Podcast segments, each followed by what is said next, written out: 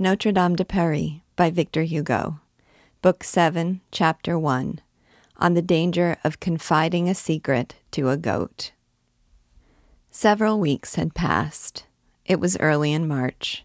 The sun, which Du that classic father of paraphrase, had not yet dubbed the Grand Duke of Candles, was none the less bright and gay. It was one of those spring days which are so full of sweetness and beauty that all Paris, flocking into the squares and parks, keeps holiday as if it were a Sunday. On such clear, warm, peaceful days, there is one particular hour when the porch of Notre Dame is especially worthy of admiration. It is the moment when the sun, already sinking towards the west, almost exactly faces the cathedral its rays, becoming more and more level, withdraw slowly from the pavement of the square and climb the perpendicular face of the church, the shadows setting off the countless figures in high relief, while the great central rose window flames like the eye of a cyclop lighted up by reflections from his forge. It was just that hour. Opposite the lofty cathedral, reddened by the setting sun, upon the stone balcony built over the porch of a handsome Gothic house at the corner of the square and the Rue du Parvis, a group of lovely young girls were laughing and chatting gracefully and playfully. By the length of the veil which hung from the peak of their pointed coif, twined with pearls, down to their heels, by the fineness of the embroidered tucker which covered their shoulders, but still revealed, in the pleasing fashion of the day, the swell of their fair virgin bosoms, by the richness of their under petticoats, even costlier than their upper garments, wonderful refinement, by the gauze, the silk, the velvet in which they were arrayed, and especially by the whiteness of their hands, which proved that they led a life of idle ease, it was easy to guess that they were rich heiresses. They were, in fact, Demoiselle Fleur de Gondelaurier and her companions, Diane de Christeuil, Amelotte de Montmichel, Colombe de Gaillefontaine, and the little de Champchevrier, all daughters of noble houses, just now visiting the widowed Madame de Gondelaurier on account of Monseigneur de Beaujeu and his wife, who were coming to Paris in April to choose maids of honor to meet the Dauphiness Marguerite in Picardy and receive her from the hands of the Flemings. Now, all the country squires for thirty miles around aspired to win this favor for their daughters, and many of them had already been brought or sent to Paris. The damsels in question were entrusted by their parents to the discreet and reverend care of Madame Aloise de Gondelaurier, the widow of a former officer of the King's crossbowmen, living in retirement with her only daughter in her house on the square in front of Notre Dame. The balcony upon which the young girls sat opened from a room richly hung with fawn colored Flemish leather, stamped with golden foliage. The transverse beams on the ceiling diverted the eye by countless grotesque carvings, painted and gilded. Splendid enamels glittered here and there upon sculptured presses. A boar's head made of earthenware crowned a superb sideboard, the two steps of which showed that the mistress of the house was the wife or widow of a knight banneret. At the end of the room, beside a tall chimney piece covered with armorial bearings and escutcheons, sat, in a rich red velvet armchair, Madame de Gondelaurier, whose fifty five years were as plainly written in her garments as on her face. Near her stood a young man of aristocratic, though somewhat arrogant and swaggering mien, one of those fine fellows about whom all women agree, although serious men and physiognomists shrug their shoulders at them. This youthful cavalier wore the brilliant uniform of a captain of the archers of the household troops, which is too much like the dress of Jupiter, described in the first part of this story, for us to inflict a second description of it upon the reader. The damsels were seated, some in the room, some upon the balcony, the former upon squares of Utrecht velvet with golden corner pieces, the latter on oaken stools carved with flowers and figures. Each held upon her knees a portion of a large piece of tapestry, at which they were all working together, and a long end of which trailed over the matting that covered the floor. They talked together in the undertone and with the suppressed laughter common to a group of young girls when there is a young man among them. The young man, whose presence sufficed to call forth all these feminine wiles, seemed, for his part, to pay but little heed to them. And while these lovely girls vied with one another in trying to attract his attention, he seemed chiefly occupied in polishing his belt buckle with his buckskin glove. From time to time, the elderly lady addressed some remark to him in a very low voice, and he replied as best he could, with awkward and forced courtesy. By Madame Aloise's smiles and little significant signs, as well as by the glances which she cast at her daughter Fleur de Lys while she whispered to the captain, it was easy to see that she was talking of the recent betrothal and of the marriage, doubtless to come off soon, between the young man and Fleur de Lys. And by the officer's coldness and embarrassment, it was plain that on his side at least there was no question of love. His whole manner expressed a weariness and constraint, such as the young officers of our day would aptly translate by saying that he was horribly bored. The good lady, utterly infatuated with her daughter, like the silly mother that she was, did not perceive the officer's lack of enthusiasm, and did her best to point out to him in a whisper the infinite perfection with which Fleur de Lys plied her needle or wound her skeins of silk. There, cousin, she said, plucking him by the sleeve that she might speak in his ear. Just look at her now. See how gracefully she stoops. To be sure, replied the young man, and he relapsed into his cold and careless silence. A moment after, he was forced to bend anew, and Dame Aloise said, Did you ever see a merrier or more attractive face than that of your betrothed? Could anyone have a fairer, whiter skin? Aren't those clever hands? And isn't her neck a perfect match in grace for a swan's? How I envy you at times, and how lucky it is for you that you are a man, wicked scamp that you are. Isn't my Fleur de Lys adorably lovely, and aren't you dead in love with her? Of course, he replied, with his mind upon other things. But why don't you talk to her? suddenly observed Madame Aloise, giving him a push. Say something to her. You are wonderfully shy all of a sudden. We can assure our readers that shyness was neither one of the captain's failings nor good points, but he tried to do what was required of him. Fair cousin, said he, approaching Fleur de Lys, what is the subject of your tapestry work? Fair cousin, answered Fleur de Lys in an injured tone, I have told you three times already. It is Neptune's grotto. It was plain that Fleur de Lys was more clear sighted than her mother in regard to the captain's cold and careless manners. He felt the necessity of making conversation. And what is all this Neptune work for? he asked. For the Abbey of Saint Antoine des Champs, said Fleur de Lys, without raising her eyes. The captain picked up a corner of the tapestry. And who, my fair cousin, is this fat fellow with puffy cheeks, blowing his trumpet so vigorously? That is Triton, she answered. There was still a somewhat offended tone about Fleur de Lys's brief words.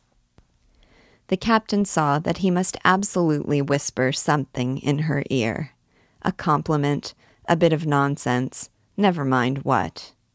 He bent towards her accordingly, but his imagination suggested nothing tenderer or more familiar than this. Why does your mother always wear a petticoat wrought with coats of arms, such as our grandmothers wore in the time of Charles the Seventh? Do tell her, fair cousin, that it is no longer the fashion, and that her laurel tree and her hinges emblazoned all over her gown make her look like a walking mantelpiece. Really, nobody sits upon their banner in that way now, I swear they don't. Fleur de Lys raised her lovely eyes full of reproach. Is that all you have to swear to me? she said in a low voice. Meantime, good Dame Aloise, enchanted to see them chatting thus confidently, said as she played with the clasps of her prayer book, What a touching picture of love! The captain, more and more embarrassed, fell back on the tapestry. That really is a beautiful piece of work, he exclaimed. Upon this remark, Colombe de Gaillefontaine, another charming, fair haired, white skinned girl in a high necked blue damask gown, timidly ventured to address Fleur de Lys, in the hope that the handsome captain would reply. My dear Gondelaurier, have you seen the tapestries at the Roche-Guyon house? Isn't that the house with the garden, which belongs to the linen dealer of the Louvre? asked Diane de Christeuil, with a laugh, for she had fine teeth and consequently laughed on every occasion. And where there is that big old tower belonging to the ancient wall of Paris, added Amelotte de Montmichel, a pretty, curly haired, rosy cheeked brunette, who was as much given to sighing as the other was to laughing, without knowing why. My dear Colombe, put in Dame Aloise, are you talking of the house which belonged to Monsieur de Bacqueville in the reign of King Charles the Sixth? It does indeed contain some superb high warp tapestries. Charles the Sixth, Charles the Sixth, muttered the young captain, twirling his mustache. Heavens, what a memory the good lady has for bygone things. Madame de Gondelaurier went on. Beautiful tapestries indeed, such magnificent work that it is thought to be unique. At this instant, Bérangère de Champchevrier, a slender little girl of seven, who was gazing into the square through the trefoils of the balcony railing, cried out, Oh, look, pretty godmother Fleur de Lys. See that dear dancing girl dancing down there on the pavement and playing on the tambourine among those common clowns. The shrill jingle of a tambourine was in fact heard by all. Some gypsy girl, said Fleur de Lys, turning nonchalantly towards the square. Let us see, let us see, exclaimed her lively companions, and they all ran to the edge of the balcony, while Fleur de Lys, musing over her lover's coldness, followed them slowly, and her lover, relieved by this incident, which cut short an embarrassing conversation, returned to the farther end of the room with the satisfied air of a soldier released from duty. Yet it was a delightful and an easy duty to wait upon the fair Fleur de Lys, and so it had once seemed to him. But the captain had gradually wearied of it. The prospect of a speedy marriage grew less and less attractive day by day. Besides, he was of an inconstant humor, and we must confess his taste was somewhat vulgar. Although of very noble birth, he had contracted while in harness more than one of the habits of the common soldier. He loved the tavern and all its accompaniments. He was never at his ease except among coarse witticisms, military gallantries, easy-going beauties, and easy conquests. He had received some education and some polish from his family, but he had roamed the country too young, joined the garrison too young, and every day the veneer of the gentleman was worn away a little more by the hard friction of his military baldric. Although he still visited her occasionally from a lingering spark of common respect, he felt doubly embarrassed in Fleur de Lys's presence. First, by dint of distributing his love in all sorts of places, he had very little left for her. And next, because amid so many stately, starched, and modest dames, he trembled continually, lest his lips, accustomed to oaths, should suddenly lose all restraint and break out into the language of the tavern. Fancy what the effect would be. However, with all this were mingled great pretensions to elegance in dress and to a fine appearance. Let those who can reconcile these things I am only the historian.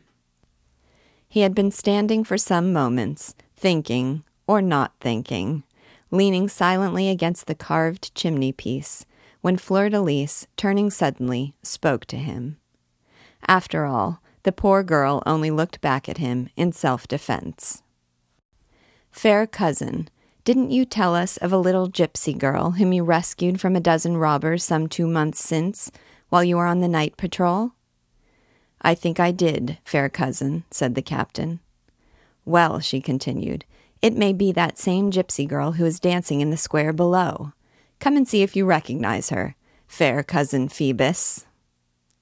He perceived a secret desire for reconciliation in this gentle invitation to return to her side, and in the pains she took to call him by his Christian name. Captain Phoebus de Chateaupers, for it is he whom the reader has had before him from the beginning of this chapter, slowly approached the balcony. There, said Fleur de Lys tenderly, laying her hand upon Phoebus's arm. Look at that little thing dancing in the ring. Is that your gypsy girl? Phoebus looked and said, Yes, I know her by her goat. Oh, yes, what a pretty little goat, said Amelotte, clasping her hands in admiration. Are its horns really, truly gold? asked Bérangère. Without moving from her easy chair, Dame Aloise took up the word. Isn't it one of those gypsies who came here last year through the Porte Gibard? Mother, said Fleur de Lys gently, that gate is now called the Porte d'Enfer. Mademoiselle de Gondelaurier knew how much her mother's superannuated modes of speech shocked the captain. In fact, he began to sneer, and muttered between his teeth, Porte Gibard, Porte Gibard. That's to admit King Charles the Sixth. Godmother, cried Bérangère, whose restless eyes were suddenly raised to the top of the towers of Notre Dame. What is that black man doing up there?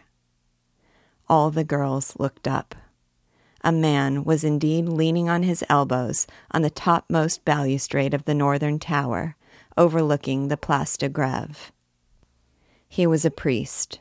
His dress was distinctly visible, and his face rested on his hands. He was as motionless as a statue. His eye was fixed intently on the square. There was something in his immobility, like a kite which has just discovered a nest of sparrows and gazes at it. It is the Archdeacon of Josas, said Fleur de Lys. You have good eyes if you can recognize him from this distance, remarked Mademoiselle Gaillefontaine. How he watches the little dancer, added Diane de Christeuil. The gypsy girl had better beware, said Fleur de Lys, for he is not fond of gypsies. Tis a great pity the man should stare at her so, added Amelotte de Montmichel, for she dances ravishingly. Fair cousin Phoebus, suddenly said Fleur de Lys, as you know this little gypsy girl, pray beckon to her to come up. It will amuse us. Oh, yes, cried all the girls, clapping their hands. What nonsense, replied Phoebus. She has doubtless forgotten me, and I don't even know her name. Still, if you wish it, ladies, I will make an attempt. And leaning over the balcony rail, he called, Little one! The dancer was not playing her tambourine at the moment. She turned her head towards the point whence this call came. Her sparkling eye fell on Phoebus, and she stopped short. Little one, repeated the captain, and he signed to her to come. The young girl looked at him again. Then she blushed as if her cheeks were on fire. And putting her tambourine under her arm, she moved through the astonished spectators towards the door of the house to which Phoebus called her, with slow, hesitating steps, and the troubled gaze of a bird yielding to the fascination of a snake. A moment later, the tapestry hanging before the door was lifted, and the gypsy appeared on the threshold of the room, red, abashed, breathless, her large eyes cast down, and not daring to advance another step. Bérangère clapped her hands.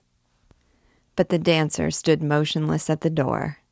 Her appearance produced a strange effect upon the group of young girls it is certain that a vague and indistinct desire to please the handsome officer animated them all alike, that his splendid uniform was the aim of all their coquetries, and that so long as he was present, there was a certain secret lurking rivalry among them, which they hardly confessed to themselves, but which nonetheless appeared every instant in their gestures and words.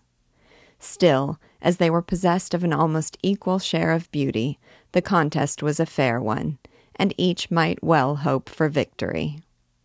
The gypsy's arrival abruptly destroyed this equilibrium. Her beauty was so remarkable that when she appeared on the threshold of the room, she seemed to diffuse a sort of light peculiar to herself. Shut into this room, in this dark frame of hangings and wainscoting, she was incomparably more beautiful and more radiant than in the public square. She was like a torch brought from broad daylight into darkness. The noble maidens were dazzled in spite of themselves. Each of them felt her beauty in some sort impaired. Therefore, their battle front, if we may be pardoned the expression, changed at once, without exchanging a word. Still, they understood one another to perfection. The instincts of women read and reply to one another more rapidly than the understandings of men. An enemy had arrived. All felt it, all rallied for mutual support. A drop of wine is enough to redden a whole glass of water the entrance of a prettier woman than themselves is enough to tinge a whole party of pretty women with a certain amount of ill humor, especially when there is but one man present. Thus, their reception of the gypsy girl was marvelously cold. They examined her from head to foot, then looked at one another, and that was enough. They understood one another. But the young girl waited for them to speak so much agitated that she dared not raise her eyes. The captain was the first to break the silence. On my word, he said in his tone of bold assurance, a charming creature. What do you think of her, fair cousin? The observation, which a more delicate admirer would at least have uttered in an undertone, was not adapted to soothe the feminine jealousies arrayed against the gypsy girl. Fleur de Lys answered the captain with a sweet affectation of disdain. She's not bad looking. The others whispered together. At last, Madame Aloise, who was not the least jealous of the party, since she was jealous for her daughter, addressed the dancer. Come in, little one. Come in, little one, repeated with comic dignity Bérangère, who would have reached about to the gypsy's waist. Esmeralda approached the noble lady. My pretty child, said Phoebus with emphasis, taking a few steps towards her. I don't know whether I have the supreme happiness of being recognized by you. She interrupted him with a smile and a glance of infinite sweetness. Oh, yes.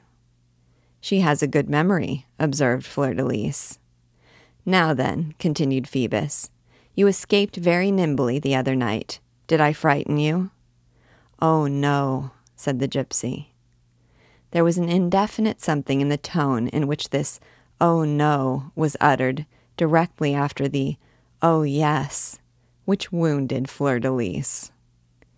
You left me in your place, my beauty, resumed the captain, whose tongue was loosened when he talked to a girl from the streets. A very surly knave, blind of one eye, and a hunchback, the bishop's bell ringer, I believe. They tell me he's the archdeacon's son, and a devil. He has a droll name. They call him Ember Days, Palm Sunday, Shrove Tuesday, or something of the sort. He's named for some high holiday or other. He took the liberty of carrying you off, as if you were a mate for such as he. That was coming it rather strong. What the devil did that screech owl want with you, eh? Tell me. I don't know, answered she. Did anyone ever hear of such insolence? A bell ringer to carry off a girl as if he were a viscount. A common fellow to poach the game of gentlemen. A pretty state of things, indeed. However, he paid dearly for it. Master Pierrat Torterue is the roughest groom that ever combed and curried a knave, and I can tell you, if it will please you, that he gave your bell ringer's hide a most thorough dressing. Poor man, said the gypsy. reminded by these words of the scene at the pillory. The captain burst out laughing. By the great horn spoon, your pity is as much out of place as a feather on a pig's tail.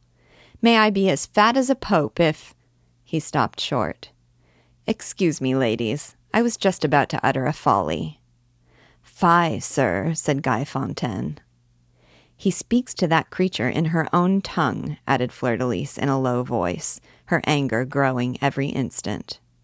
Nor was this wrath diminished when she saw the captain, charmed with the gypsy, and above all with himself, turn on his heel, repeating with the coarse and frank gallantry of a soldier, A lovely girl, upon my soul. Very badly dressed, said Diane de Christeuil, smiling to show her fine teeth. This remark was a ray of light to the others. It showed them the gypsy's vulnerable point. Unable to carpet her beauty, they attacked her dress. Why, that's true, little one, said Montmichel. Where did you learn to run about the streets in this way, without a wimple or a neckerchief? Your skirt is so short it fairly makes me shiver, added Gaillefontaine. My dear, continued Fleur de Lys, somewhat sharply, you will be taken up one of these days by the sergeants of the dozen for your gilded belt. Little one, little one, resumed Christeuil with a pitiless smile. If you wore a decent pair of sleeves upon your arms, they would be less sunburnt. It was indeed a scene worthy of a more intelligent spectator than Phoebus, to see how these beautiful girls, with their angry, venomous tongues, glided and twisted and twined about the street dancer. They were cruel and yet gracious. They maliciously searched and scanned her shabby, fantastic garb of rags and tinsel. Their laughter, their mockery, and their sneers were endless. Sarcasms rained upon the gypsy, with wicked glances and a haughty pretense of benevolence. They were like those young Roman damsels who amused themselves by plunging golden pins into the bosom of a beautiful slave girl. They were like elegant greyhounds, hanging with distended nostrils and fiery eyes about a poor wood deer which their master's eye forbids them to devour. After all, what was a miserable street dancer to these daughters of noble houses? They seemed to pay no heed to her presence, and spoke of her, before her, to her, in loud tones, as of something rather dirty, rather low, but still rather pretty. The gypsy was not insensible to these pinpricks. Now and then a flush of shame, a flash of anger, kindled in her eyes or on her cheeks. A scornful word seemed trembling on her lips. She made that little pout with which the reader is familiar, in token of her contempt, but she stood motionless. She fixed a sad, sweet look of resignation upon Phoebus. This look was also full of happiness and affection. She seemed to be restraining herself, for fear she should be turned out. Phoebus also laughed, and took the gypsy's part with a mixture of impertinence and pity. Let them talk, little one, he repeated, jingling his golden spurs.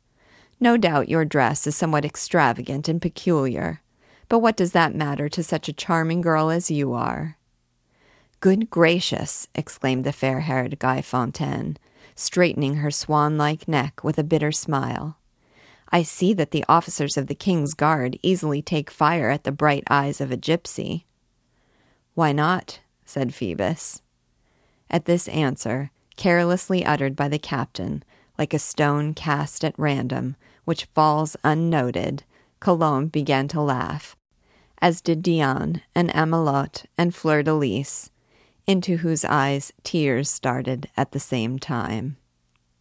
The gypsy, whose eyes had drooped at the words of Colombe de Gaillefontaine, now raised them, beaming with pride and pleasure, and fixed them again upon Phoebus. She was beautiful indeed at this moment. The old lady, who was watching this scene, felt offended, though she did not know why. Holy Virgin! she suddenly exclaimed. What is this thing poking about under my feet? Oh, the ugly beast! It was the goat, which had entered in search of its mistress, and which, in its haste to reach her, had caught its horns in the mass of folds which the noble dame's draperies formed about her feet when she was seated. This caused a diversion. The gypsy girl, without speaking, released her pet. Oh, there's the little goat with the golden feet, cried Bérangère, jumping with joy. The gypsy girl crouched upon her knees and pressed her cheek against the goat's fond head. She seemed to be begging its pardon for having thus deserted it.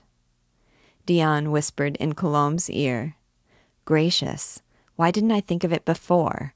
It's the gypsy girl with the goat, of whom I have so often heard. They say she is a witch, and that her goat performs very marvelous tricks. Very well, said Colombe. That goat must now amuse in its turn by performing some miracle. Diane and Colombe addressed the gypsy eagerly. Little one, make your goat perform some miracle. I don't know what you mean, replied the dancer. A miracle, a piece of magic, some witchcraft. I don't understand. And she began to fondle the pretty creature, repeating, Djali, Djali. At this instant, Fleur de Lys noticed an embroidered leather bag hanging from the goat's neck. What is that? she asked. The gypsy raised her large eyes to the girl's face and replied gravely, That is my secret. I should very much like to know what your secret is, thought Fleur de Lys. Meanwhile, the good lady rose angrily, saying, Come, gypsy, if neither you nor your goat can dance for us, why do you loiter here? The gypsy, without answering, moved slowly towards the door, but the nearer she came to it, the slower grew her steps. An irresistible magnet seemed to hold her back. All at once she turned, her eyes wet with tears, upon Phoebus, and paused. Zounds, cried the captain, you mustn't go in that way. Come back and dance something for us. By the way, my beauty, what is your name? Esmeralda, said the dancer, without taking her eyes from his face. At this strange name, the young girls burst into a fit of laughter. A terrible name for a girl, said Diane. You see now, added Amelotte, that she is an enchantress. My dear, solemnly exclaimed Dame Aloise, your parents never fished out that name for you from the baptismal font. Some moments previous, however, Bérangère, unheeded by the rest, had lured the goat into one corner of the room by a bit of marchpane. In an instant, they were good friends. The curious child had removed the bag from the goat's neck, had opened it, and emptied its contents upon the matting. They consisted of an alphabet, each letter being written upon a separate square of boxwood. No sooner were these playthings scattered over the floor than the child was amazed to see the goat, one of whose miracles this undoubtedly was, select certain letters with her golden hoof and arrange them by a series of gentle pushes in a particular order. In a moment, a word was spelled out which the goat seemed to have been trained to write. So little did she hesitate in the task and Bérangère exclaimed suddenly, clasping her hands in admiration, Godmother Fleur de Lys, do see what the goat has just done. Fleur de Lys looked and shuddered. The letters arranged upon the floor spelled this word Phoebus. Did the goat do that? she asked in an altered tone. Yes, godmother, answered Bérangère. It was impossible to doubt her, for the child could not spell. This is her secret, thought Fleur de Lys. Meantime, at the child's shout, the whole party hastened to her side the mother, the girls, the gypsy, and the officer. The gypsy saw the folly which her goat had committed. She turned first red, then pale, and trembled like a criminal before the captain, who regarded her with a smile of mingled satisfaction and surprise. Phoebus, whispered the astonished girls. Why, that's the captain's name. You have a marvelous memory, said Fleur de Lys to the stupefied gypsy. Then, bursting into sobs, she stammered out in an agony, hiding her face in her lovely hands. Oh, she is a witch! And she heard a voice more bitter yet, which said to her inmost heart, She is your rival. She fell fainting to the floor. My daughter, my daughter, screamed the terrified mother. Be gone, you devilish gypsy. Esmeralda picked up the unlucky letters in the twinkling of an eye, made a sign to Djali, and went out at one door as Fleur de Lys was borne away by another. Captain Phoebus, left alone, hesitated a moment between the two doors. Then he followed the gypsy. Chapter 2 Showing that a priest and a philosopher are two very different persons. The priest, whom the girls had noticed on the top of the north tower, leaning over to look into the square and watching the gypsies dance so closely, was no other than Claude Frollo. Our readers have not forgotten the mysterious cell which the Archdeacon reserved to himself in that tower. I do not know, let me observe, by the way, whether or not this be the same cell, the interior of which may still be seen through a tiny grated loophole opening to the eastward, at about the height of a man from the floor, upon the platform from which the towers spring. A mere hole, now bare, empty, and dilapidated, the ill plastered walls adorned here and there, at the present time, with a few wretched yellow engravings, representing various cathedral fronts. I presume that this hole is conjointly inhabited by bats and spiders, and that consequently a double war of extermination is waged against flies. Every day, an hour before sunset, the archdeacon climbed the tower stairs and shut himself up in this cell, where he often passed whole nights. On this special day, just as, having reached the low door of his retreat, he was fitting into the lock the complicated little key which he always carried about with him in the purse hanging at his side, the sound of tambourine and castanets struck upon his ear. The sound came from the square in front of the cathedral. The cell, as we have already said, had but one window looking upon the roof of the church. Claude Frollo hastily withdrew the key, and an instant later he was upon the top of the tower, in the gloomy and meditative attitude in which the ladies had seen him. There he was, serious and motionless, absorbed in one sight, one thought. All Paris lay beneath his feet, with its countless spires and its circular horizon of gently sloping hills, with its river winding beneath its bridges and its people flowing through its streets, with its cloud of smoke and its mountainous chain of roofs crowding Notre Dame close with their double rings of tiles. But of this whole city, the archdeacon saw only one corner the square in front of the cathedral. Only one figure in all that crowd the gypsy. It would have been hard to explain the nature of his gaze and the source of the fire which flashed from his eyes. It was a fixed gaze, and yet it was full of agitation and trouble. And from the perfect repose of his whole body, scarcely shaken by an occasional involuntary shiver, like a tree stirred by the wind, from the stiffness of his elbows, more stony than the railing upon which they rested, from the rigid smile which contracted his face, you would have said that there was nothing living about Claude Frollo but his eyes. The gypsy danced. She twirled her tambourine upon the tip of her finger and tossed it into the air as she danced her Provençal sarabands, light, alert, and gay, quite unconscious of the weight of that terrible gaze which fell perpendicularly upon her head. The crowd swarmed about her. Now and then a man accoutred in a loose red and yellow coat waved the people back into a circle, then sat down again in a chair a few paces away from the dancer, and let the goat lay its head upon his knees. This man seemed to be the gypsy's comrade.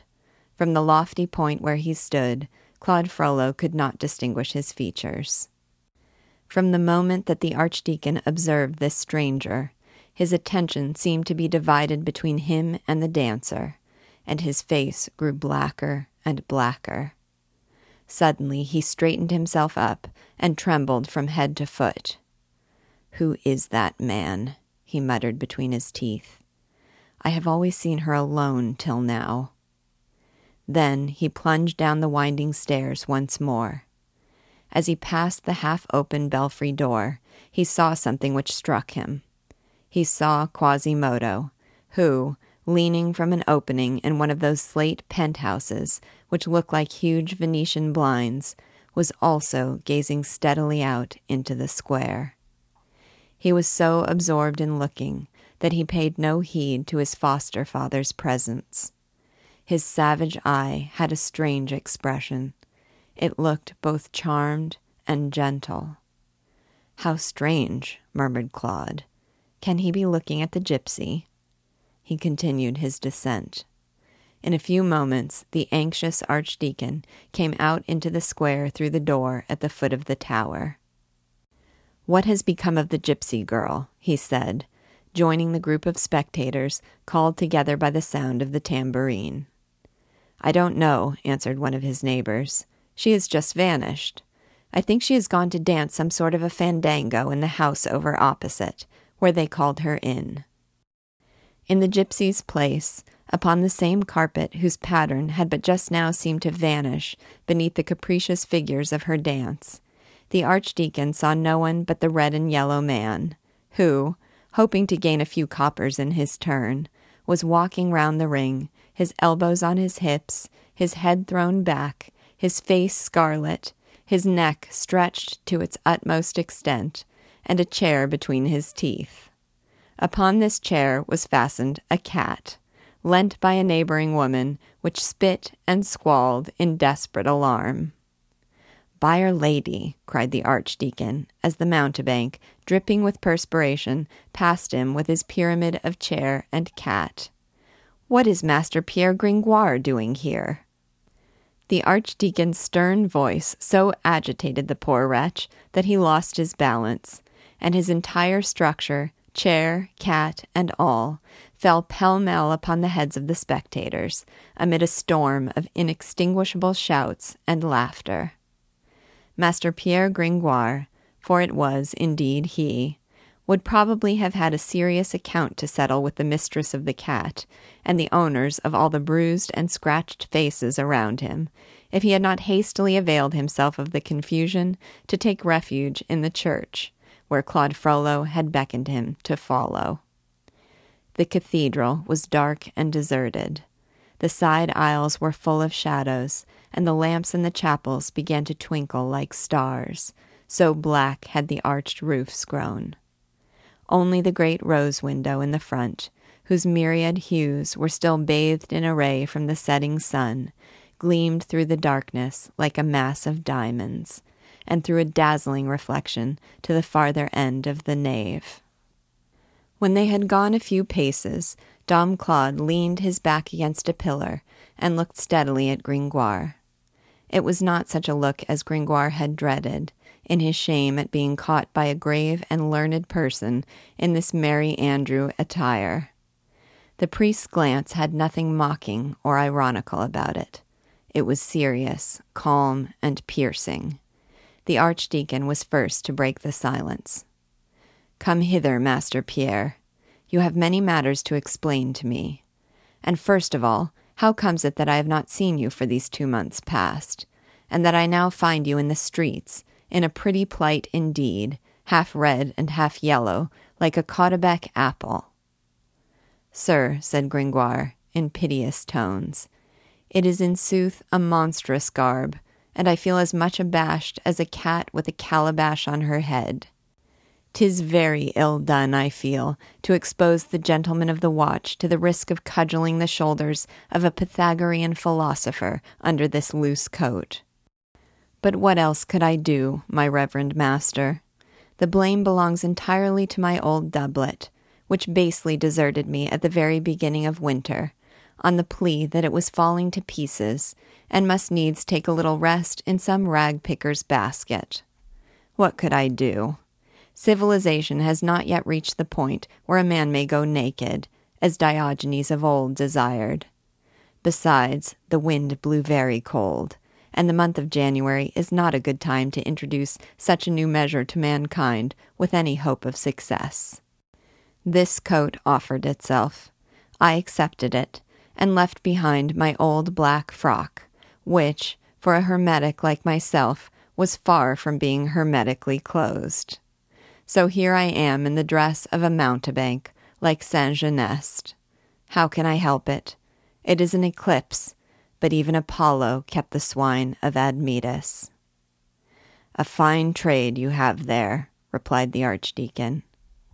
I confess, master, that it is far better to philosophize and poetize, to blow the flame in the furnace, or to receive it from heaven, than to carry cats upon your shield. So when you addressed me, I felt as silly as any donkey before a turnspit. But what was I to do, sir? A man must live, and the finest Alexandrine verses are not such good eating as a bit of brie cheese. Now, I wrote that famous epithalamium for Margaret of Flanders, which you know all about, and the city has never paid me, under the pretext that it was not very good as if one could furnish such tragedies as those of Sophocles for four crowns. I almost starved to death. Luckily, I discovered that I had rather a strong jaw. I said to this jaw of mine, Perform some feats of strength and balancing. Feed yourself. A lot of tatterdemalions, with whom I have made friends, taught me some score of Herculean tricks and now I give my teeth every night the bread which I have earned through the day by the sweat of my brow.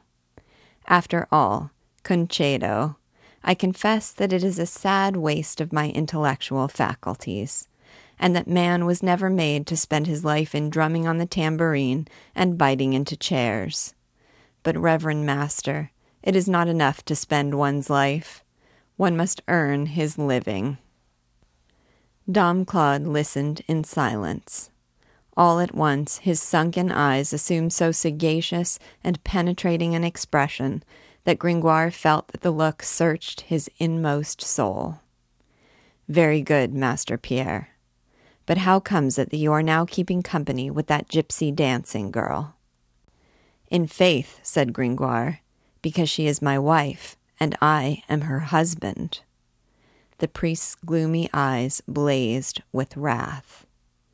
Have you done this, miserable fellow? cried he, furiously seizing Gringoire by the arm. Can you have been so forsaken of God as to have laid your hands upon that girl? By my hopes of paradise, my lord, replied Gringoire, trembling in every limb, I swear to you that I have never laid a finger upon her, if that is what disturbs you. Then what do you mean by talking about husband and wife? said the priest. Gringoire hastily gave him as brief an account as possible of his adventure in the Court of Miracles, and his marriage with the broken jug, all of which the reader already knows.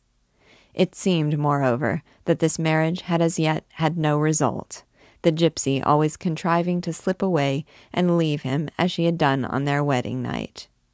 It is very mortifying, said he in conclusion, but that's the consequence of my being so unlucky as to marry a virgin. What do you mean? asked the Archdeacon, who had gradually grown calmer as he listened to this tale. That's not easy to explain, replied the poet. It's a superstition. My wife, according to an old prig whom we call the Duke of Egypt, is a foundling or a lost child which comes to the same thing in the end. She wears about her neck an amulet, which they say will some day restore her to her parents, but which will lose its virtue should the young girl lose hers. Hence it follows that we are both leading the most virtuous of lives. Then, continued Claude, whose brow had cleared more and more, you think, Master Pierre, that this creature has never been approached by any man? What chance, Dom Claude, could any man have against a superstition? She has a mania upon this point. I certainly consider it a great rarity to find such nun like prudery fiercely maintained in the midst of those gypsy girls, who are so easily tamed. But she has three safeguards. The Duke of Egypt, who has taken her under his protection, perhaps intending to sell her to some gentleman priest, her whole tribe, who hold her in singular veneration, as if she were another Virgin Mary, and a certain dainty little dagger which the hussy always carries somewhere about her, in spite of the provost's orders against wearing concealed weapons, and which always springs into her hand if you do but clasp her waist. She's a regular wasp, I can tell you. The Archdeacon pressed Gringoire with questions. In Gringoire's opinion, Esmeralda was a charming, harmless creature, pretty if it were not for a grimace which she was always making, a simple, affectionate girl ignorant of all evil, and enthusiastic about everything, particularly fond of dancing, of noise, of the open air. A sort of woman bee, with invisible wings to her feet, and living in a whirl. She owed this nature to the wandering life which she had always led. Gringoire had managed to find out that while still a child, she had traveled through Spain and Catalonia to Sicily.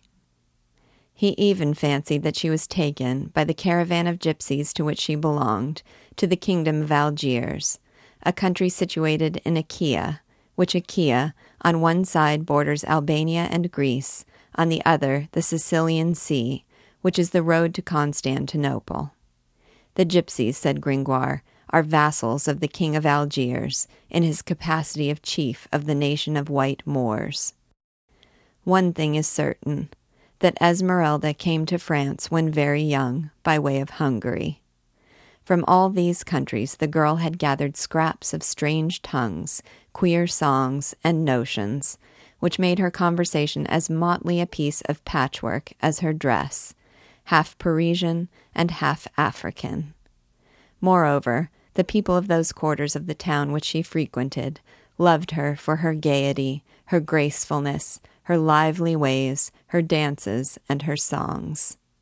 She knew but two persons in the whole city who disliked her, of whom she often spoke with terror the sachette of the Tour Roland, a dreadful recluse who had some special spite against all gypsies, and cursed the poor dancer every time she passed her window, and a priest who never met her without looking at her and speaking to her in a way that frightened her. This latter circumstance greatly troubled the Archdeacon, although Gringoire paid but little heed to his agitation. So completely had two months sufficed to blot from the careless poet's mind the singular details of that evening upon which he first met the gypsy, and the Archdeacon's presence on that occasion. Except for this, the little dancer feared nothing. She never told fortunes, which prevented all danger of a trial for witchcraft, such as was frequently brought against the other gypsy women. And then Gringoire took the place of a brother, if not of a husband, to her. After all, the philosopher bore this kind of platonic marriage very patiently. At any rate, it ensured him food and lodging. Every morning he set forth from the vagrant's headquarters, generally in Esmeralda's company. He helped her to reap her harvest of coin along the streets. Every night he shared the same roof with her, allowing her to bolt herself into her tiny cell, and slept the sleep of the just. A very pleasant life, take it all in all, he thought, and very conducive to reverie. And then, in his innermost soul, the philosopher was not so absolutely sure that he was desperately in love with the girl. He loved her goat almost as well. It was a charming animal, gentle, intelligent, quick, a learned goat. Nothing was more common in the Middle Ages than these learned animals, at which men marveled vastly, and which often conducted their instructors to the stake. And yet, the sorceries of the goat with the golden hoofs were very innocent tricks. Gringoire explained them to the archdeacon, whom these particulars seemed to interest greatly. All that was necessary in most cases was to hold the tambourine out to the goat in such or such a fashion to make the creature perform the desired trick. It had been trained to do all this by the gypsy girl, who had such rare skill as an instructor that it took her only two months to teach the goat to write the word Phoebus with movable letters. Phoebus, said the priest. And why Phoebus? I don't know, answered Gringoire. It may be a word which she thinks has some secret magic virtue. She often repeats it in an undertone when she thinks she is alone. Are you sure, returned Claude, with his penetrating glance, that it is a word and not a name? Whose name? said the poet. How do I know? said the priest. That is what I believe, sir. These gypsies are a kind of fire worshippers, and worship the sun. Hence, Phoebus. That is not so clear to me as to you, Master Pierre. Never mind, it doesn't concern me. Let her mumble her Phoebus as much as she likes. I'm sure of one thing, and that is that Djali is almost as fond of me as of her. Who is Djali? That's the goat. The archdeacon rested his chin on his hand and seemed for a moment lost in thought. Suddenly he turned abruptly to Gringoire. And you swear that you have never touched her. Who? said Gringoire. The goat? No, that woman. My wife? I swear I never have. And you are often alone with her? A good hour every evening. Dom Claude frowned. Oh, solus cum sola non cogitabuntur orare pater noster. A man and a woman alone together do not think about paternosters.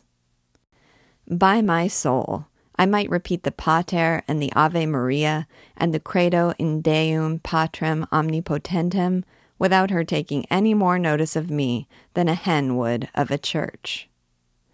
Swear to me by your mother's soul, repeated the Archdeacon vehemently, that you have never laid the tip of your finger upon the girl.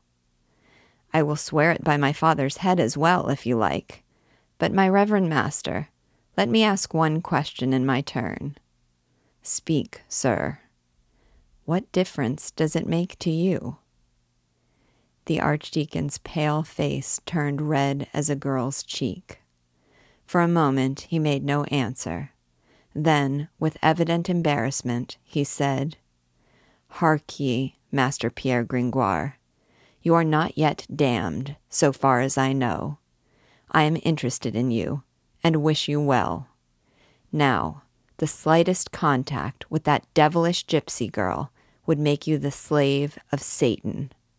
You know that it is always the body which destroys the soul. Woe betide you if you approach that woman. That is all. I tried it once, said Gringoire, scratching his ear. That was the first day, but I got stung. Had you the effrontery, Master Pierre? And the priest's face clouded. Another time, said the poet, smiling, I peeped through her keyhole before I went to bed, and I saw in her shift as delicious a damsel as ever made a bed creak beneath her naked foot. Go to the devil! cried the priest, with a terrible look, and pushing away the amazed Gringoire by the shoulders, he was soon lost to sight beneath the gloomiest arches of the cathedral.